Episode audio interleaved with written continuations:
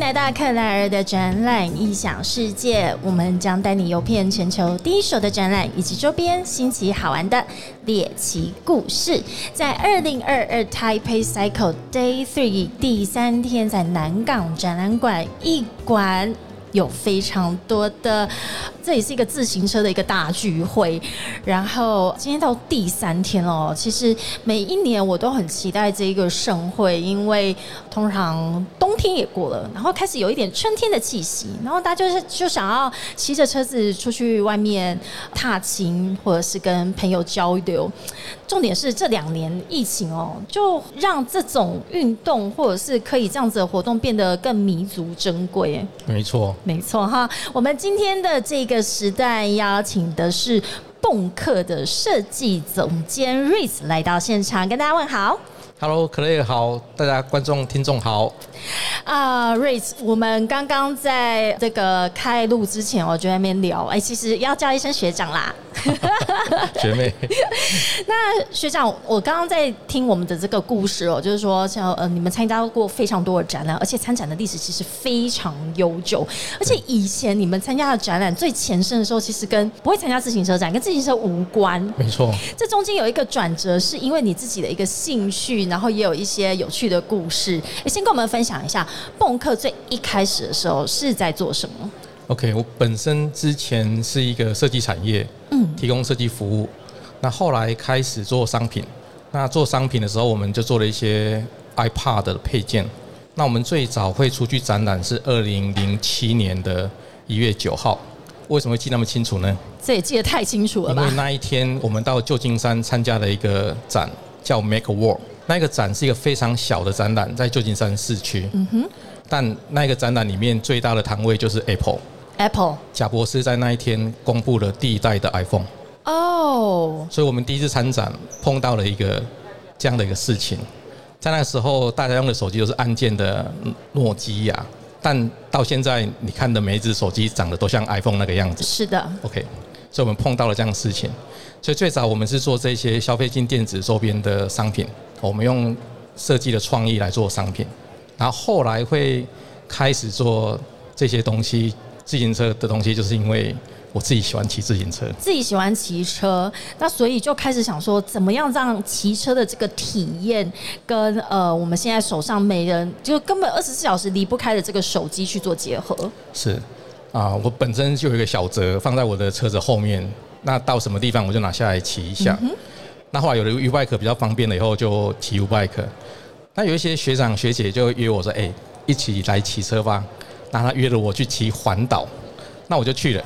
那去了骑环岛的时候，哇，那时候我的体力不是那么的好，所以骑得非常吃力啊。那就大家一起鼓励，然后骑也骑完了。嗯哼。那但是在那过程当中，我想，如果在骑车的时候有个手机陪我，该有多好！我可以听个音乐，记录一下我骑得多远，那还可以把这些记录下来，可以发送到社群。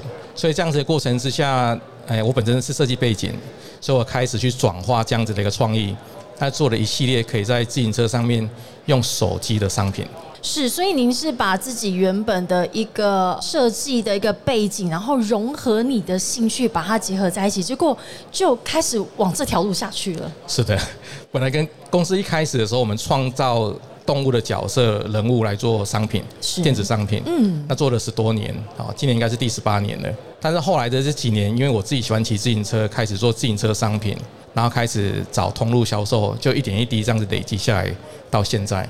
那最近这几年，可能大家比较提倡热活，对，啊，因为手机、电脑用多了，可能身体不是那么的好，该出去动动了。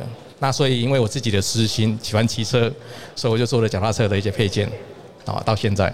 哎，那你自己是一个最第一线的这个消费者，你当初是怎么样子一个痛点，或者是说怎么让自行车在骑乘的时候，因为大家现在都离不开手机，那把它结合在自行车上面，那它一定有一些要固定在哪里，或者它结合在上面的时候，又不能影响到你在骑乘的一个安全。没错，嗯，啊，这其实有几个考虑的一个点，有一个很重要的点就是。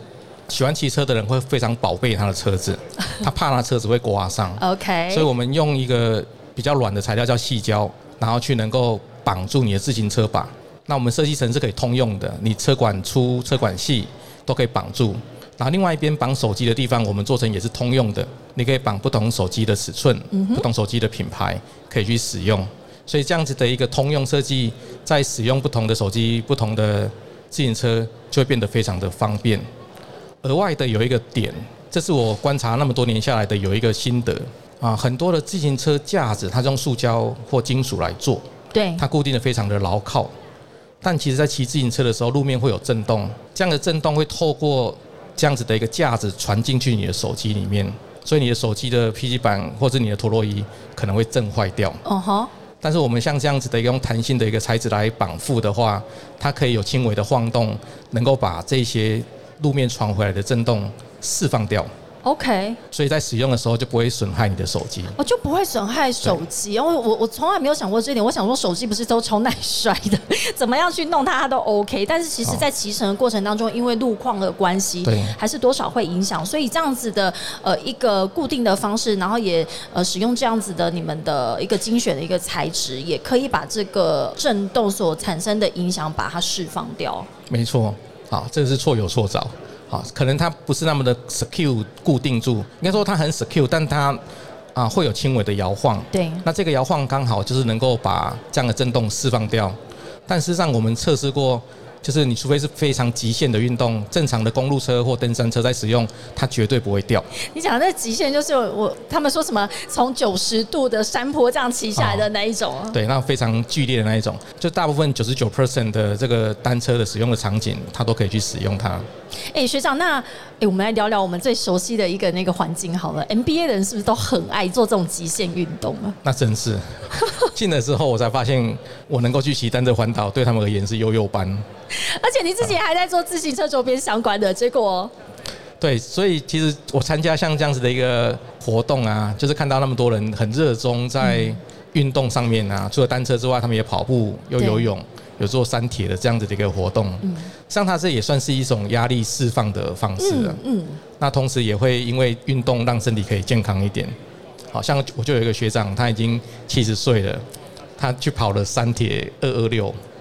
两百二十六公里，好就游泳，然后再骑车一百八十公里，再跑一个全马，天，那真是太佩服了。真的，而且所以我觉得，我们因为在刚好在 NBA 的这个 program 里面，然后发现很有一群人，或者是说蛮大部分的人，他们都一定会找到生活的一个调剂，可能是透过不同的运动或者是休闲活动，但在在三铁中就是一个非常具体的一个目标，大家都想要去达成它，所以。学长，你现在还有规律的在骑车？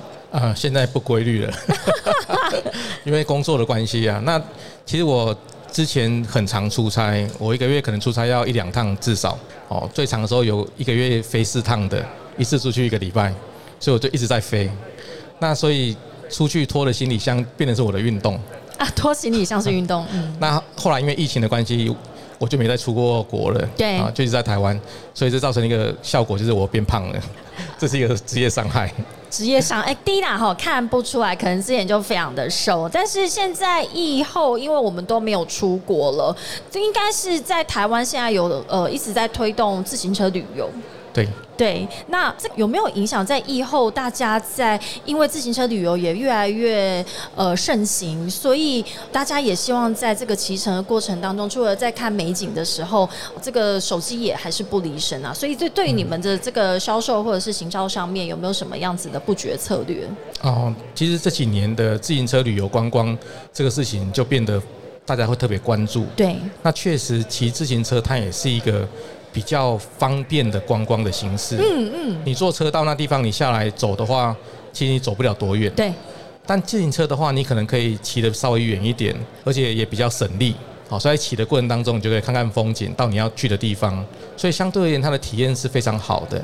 那所以透过这样子的一个自行车观光，那如果说你又能够带上手机的话，你就可以顺便记录你看到的这些的美景。是。然后发送到社群，让你的朋友知道，帮你按个赞。哎，我们这几天跟很多的自行车的零配件的厂商哦、参展商在聊，因为台湾是非常重要的自行车的一个供应链，那所有的东西其实都是很大部分都是做外销的。对。那你们在设计的时候有没有针针对不同的族群哦，或者国家，他们在这个使用习惯上面会不会做产品研发上面的一些调整？会。啊，我在疫情前就二零一九年，我去了一趟欧洲，我就从巴黎租了一趟车，然后大概开了三千多公里。嗯，那就拜访了一些通路啊、客户啊，在聊这个事情。那其实我到了一家在荷兰的一个自行车店，叫 Linda，它是一个非常大的车店，里面有数百台非常珍贵的自行车。珍贵是什么意思？就它的车都非常的昂贵。哇哦！好，那当然有台湾的一些像捷安特啊这些品牌也有。那在那边他们有一个非常专业的维修部门。嗯，那我就稍微跟他聊了一下那样子。他跟我提到，就是骑自行车其实有很多种不同的人，当然他们。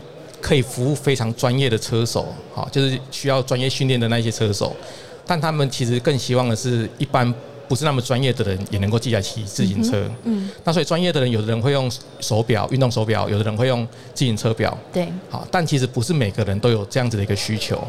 那所以像我们有做了一个这样子的一个带手机上去自行车的一个商品，对他们而言就是一个非常适合的商品。你让那一些真的强度不是那么高的人用自行车、用手机的 APP，是就可以达到将相近的效果，而且手机可以提供更多元、更丰富的功能，可以让你骑车变得更加有体验。嗯嗯。所以在他们立场，他们是希望可以更多的人能够进来骑自行车。是。所以我觉得这个 idea 是非常好的，它才才可以真的扩大这个自行车这个运动的这个行为。哎，荷兰是一个自行车大国。对我去的时候，我听到我有点 shock。他们的居住的人口不到两千万，大概一千七、一千八吧。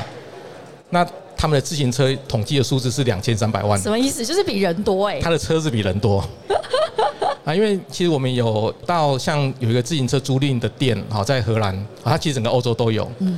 那他店里面就很多的车子可以租赁给观光客骑。嗯嗯。都是很多人到那地方去的时候，他们会选择去租赁自行车，当然是他们出行。观光的一种方式，没错，我自己也非常喜欢荷兰哦，因为常常也是因为出差的关系，就会到阿姆斯特丹哦。那那个城市本身，或者是说自己有在那边大概住个呃两个礼拜的经验，然后我也去搞了一台脚踏车，因为他这个就是他们的生活，没错。重点是荷兰人很高，是那自行车就是他的那个体型哦，他们所做出来的可能最小的，我可能要骑儿童的才适合我的高度。他们有很多种不同类型的脚踏车，一定可以。找到你喜欢的，对，所以我们刚刚也有跟呃其他的零组件的厂商提到说，像在荷兰，他们想要的这个可能零配件的外观，不是跟意大利他们想要的零配件外观又不一样，所以你们在色彩上面有没有一些什么样的挑选，或者是说会针对什么样的市场去做色彩的一个配色？OK，基本上。自行车产业里面，黑色是那主要的一个色系。嗯，那当然我们会有提供一些，其实像红色啊，或者是夜光色，就晚上会发亮的。啊啊。那另外会搭配点缀的这个绿色，这个绿色是我们公司的企业色，是我们品牌泵的这个企业色。那其实后面其实比较深层的意义是，我们有一个比较环保的一个想法。我们用的很大量的一个材料细胶，它是从自然界提炼出来的材料。嗯。所以，当它商品的生命周期结束的时候，可以在土壤里面可以自然的分解掉。OK。所以，我们非常大量的使用像这样的材料，用这样材料的弹性、透明度这样的一个特性来做商品。那到最后面消费者不用了之后，它。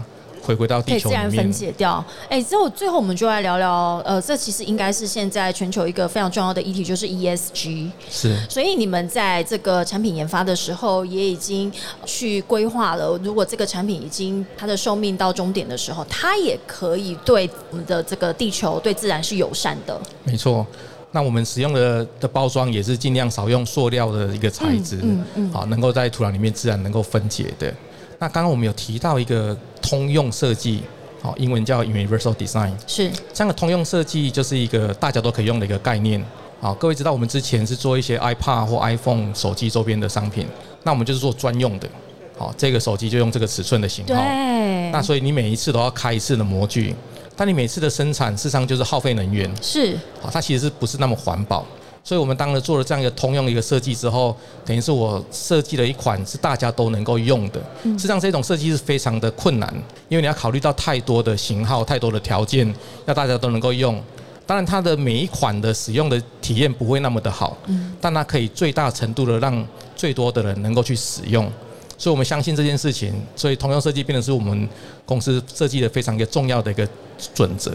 那设计出这样的东西，耗费了一套地球的能源，嗯，但可以让更多的人能够使用到这样的设计。我相信这也是蹦客的一个核心理念哦。怎么样在设计出一个人性化的，然后在体验上面非常好的一块产品之外呢，也怎么样对呃地球友善？而且我相信这个也是现在台湾所有的这个制造业或者是品牌厂商他们在开发产品的时候一个非常重要要考量的因素，因为现在国际或者是像欧盟，他们也对于他们的供应商，他是不是真的有符合 ESG 的要求也越来越高。是的，像这样的要求，我觉得是合理的，而且也应该要去推动。嗯，因为毕竟这是我们自己居住的环境，前面的这些年的经济高速的发展，它会造成了一些环境的问题，像现在的空气、天空可能就不像之前的那么的干净。是，好，所以这个过程应该就是人类发展的所产生的一个后遗症。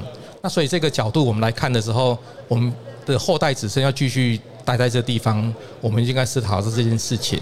让他们未来的子孙能够有一个更好的环境可以生活。太好了，这就是展览的异想世界里面我们最喜欢听到的哦，就是大家在这边在展场在展览里面交流，然后也分享我们在这个研发或者是我们的企业的理念，我们希望带给呃未来的人类，或者是说在整个地球居住的环境，我们都希望它可以更加的友善。最后，学长，你们除了台北自行车展之外，也会到海外的自行车展去观摩吗？会，我们也有也会去像 Eurobike 这样的地方。希望下一次我们直接在德国见了。好，德国见。来，我们待会会有这个，这一次我们也访呃有联名的这个啤酒，希望我们来到 Taipei Cycle，来到我们的 Live Podcast 中，在南港展览馆一馆二零二二 Taipei Cycle，欢迎所有的听众跟观众们，赶快趁这两天来到克莱尔的展览异想世界以及蹦客的摊位体验一下。谢谢学长，谢谢克莱尔，希望你今天玩的开心。我们下个时段见喽，拜拜，拜拜。